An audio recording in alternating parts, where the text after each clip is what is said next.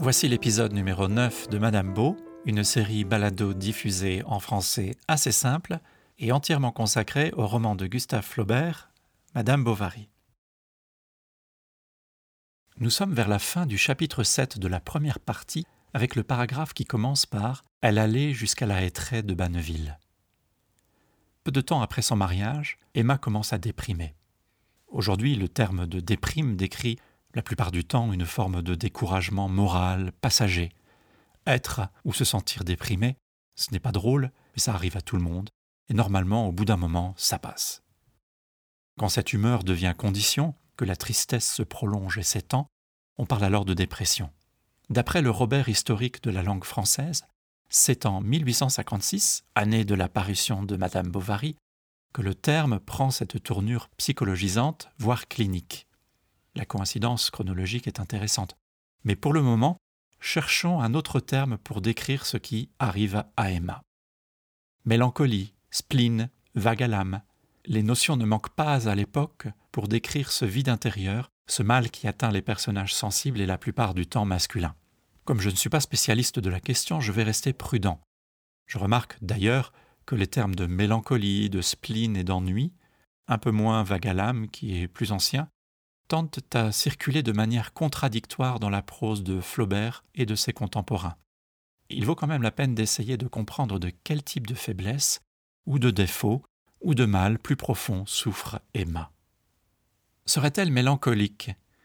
Le terme est fort ancien et il est passé par le filtre du romantisme qui lui a donné un sens plus actuel pour le XIXe siècle. C'est une manière puissante de faire vibrer ses sensations au rythme d'une époque ou de la nature par exemple sous forme de fureur, d'orage, de tempête même. Que ces bouleversements violents soient extérieurs ou intérieurs importe assez peu puisque ce qui est recherché, c'est une coïncidence poétique entre la sensibilité d'un esprit et son environnement naturel. Mais quand Emma ouvre les fenêtres sur la nuit, ce n'est pas pour contempler les éléments déchaînés de la nature, mais pour au contraire essayer de calmer ses émotions, de se remplir les poumons d'air frais.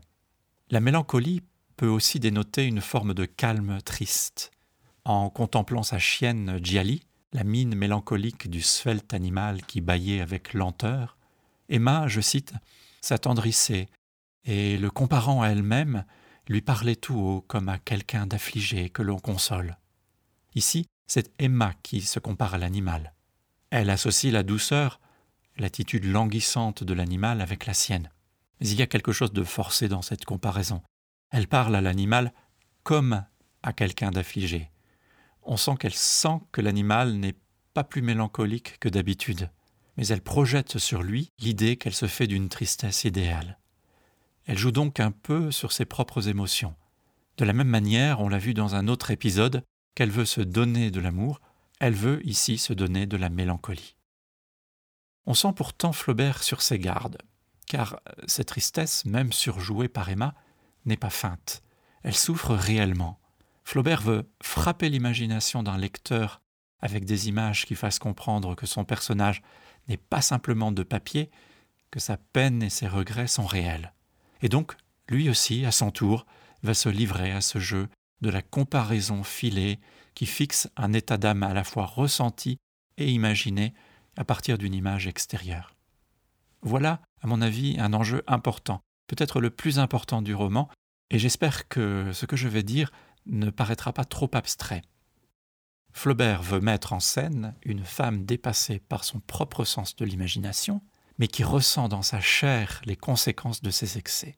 Deux images, que je trouve magnifiques et terribles, se succèdent alors pour prouver cette ambivalence. La première décrit Emma dans la campagne avec la chienne qui lui tient compagnie. L'animal court, saute, jappe, poursuit les papillons, des papillons jaunes, précise Flaubert. Il mordille des coquelicots qui poussent le long d'un champ de blé. Il résulte de cette description très colorée, impressionniste si l'on peut dire, on pense à Claude Monet, un mouvement qui suit les bondes d'un animal heureux d'être dehors devant une jeune femme élégante dans un pré qui se protège du soleil avec une ombrelle. Dès le début de la phrase, Flaubert insère cette description dans une comparaison. Je cite sa pensée, la pensée d'Emma, sans but d'abord, vagabonder au hasard comme sa levrette, qui faisaient des cercles dans la campagne. Dans un deuxième mouvement, les pensées d'Emma se fixent, les cercles de la chienne se transforment en une spirale, jusqu'à un point de la surface du sol sur lequel la jeune femme plante le bout en ivoire de son ombrelle, tout en se répétant la question suivante Pourquoi, mon Dieu, me suis-je mariée? Dans l'image d'une pointe d'ombrelle qui fouille le sol sans rien chercher, à chaque fois qu'Emma prononce le mot pourquoi, Flaubert fournit une image à la fois précise et incomplète. La rêverie se transforme en question, puis la répétition, peut-être l'acharnement du geste, se meut en ressentiment tout dans cette promenade devrait élever le cœur d'Emma. Le cadre pastoral, la race de la chienne, c'est un lévrier, le luxe de son ombrelle à bout d'ivoire, le loisir dont elle dispose pour aller se promener au milieu de la journée. Le paysage d'une grande beauté est susceptible de nourrir un esprit réceptif à la nature et à la rêverie. Pourtant, les pensées d'Emma s'orientent vers le regret, le gâchis, l'apitoiement sur son propre sort, et un début de colère envers un homme qui de plus en plus la dégoûte. C'est de sa faute si elle est malheureuse. Son époux aurait dû être beau, spirituel, brillant. Elle pense aux jeunes filles côtoyées au couvent. Elles aussi sont sans doute mariées, mais elles mènent des existences à la hauteur de leurs conditions et de leurs rêves. Leur cœur se dilate, leurs sens s'épanouissent, tandis qu'elle, on l'a vu le jour de sa première rencontre avec Charles, se mordre les lèvres de manière charmante. Il y avait une part d'innocence et de jeunesse, une part de désir sensuel aussi. On retrouve ce même geste inconscient lorsque, à propos de son époux sans ambition, elle murmure à voix basse, parole suivante, Quel pauvre homme Quel pauvre homme La seconde image proposée par Flaubert pour décrire le mal dont souffre Emma repose elle aussi sur une comparaison mais cette fois-ci beaucoup plus brutale.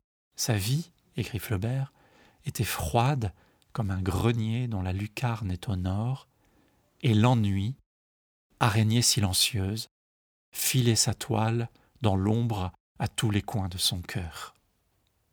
Ce n'est pas au cadre idyllique de Monet que l'on pense alors, mais au spleen décrit à la même époque par Charles Baudelaire dans un de ses poèmes des fleurs du mal.